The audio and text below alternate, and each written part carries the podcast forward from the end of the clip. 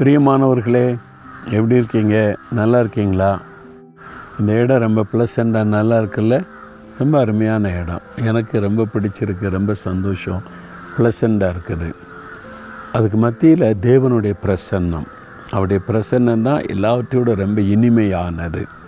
இந்த காலை நேரத்தில் அவர் உங்களோட பேசும்போது அவருடைய பிரசன்னம் உங்களை சூழ்ந்து கொள்ளதில்லை.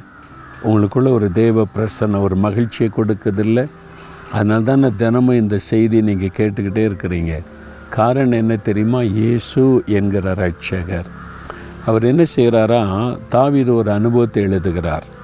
முப்பத்தி நான்காம் சங்கீத ஆறாம் வசனத்தில் இந்த ஏழை கூப்பிட்டான் கத்தர் கேட்டு அவனை அவன் இடுக்கண்களுக்கெல்லாம் நீங்களாக்கி ரட்சித்தார் தாவிது சொல்கிறாரு நான் இந்த ஏழை நான் கூப்பிட்டேன்.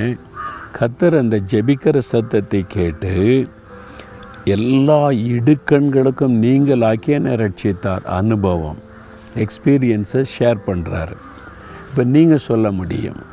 இன்றைக்கி நீங்கள் நினைக்கல கொடூரமான இக்கட்டில் நான் அகப்பட்டு இருக்கிறேன் இந்த இக்கட்டிலேருந்து எனக்கு விடுதலை கிடைக்குமான்னு தெரியல. ஒரு இக்கட்டான பாதையில் போய் கொண்டு இருக்கிறேன் அப்படி கலங்குறீங்களா? கத்தரை நோக்கி கூப்பிடுங்க.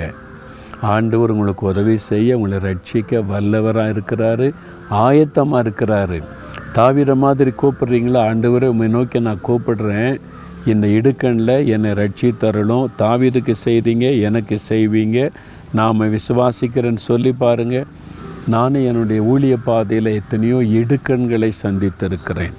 இனி அவ்வளவுதான். என்ன பண்ணுறதுன்னே தெரியலையே. அப்படின்ற சூழ்நிலையில் நான் சந்திச்சிருக்கிறேன். ஒன்றே ஒன்று தான் கத்தரை நோக்கி கூப்பிட்டேன். ஆண்டவரே எனக்கு என்ன பண்ணுறதுன்னு தெரியல. எனக்கு உதவி செய்யுங்க. அப்படின்ற ஒரு ஜெபத்தில் சூழ்நிலைகளே தலைகளாய் ஆண்டவர் மாற்றி விடுகிறார் உங்களுக்கு செய்ய போகிறார். அதுதான் தாவீதனுடைய அனுபவம். உங்களுடைய அனுபவமாய் மாறப்போகிறது இப்போ நீங்கள் அவரை நோக்கி கூப்பிடணும். கூப்பிட்றீங்களா? தகப்பனே இக்கட்டான சூழ்நிலையில் இருக்கிறேன். என்ன பண்ணுன்னு தெரியல. இப்படி வெளியே வருதுன்னு தெரியல. இந்த நெருக்கமான சமயத்தில் உண்மை நோக்கி நான் கூப்பிடுறேன்.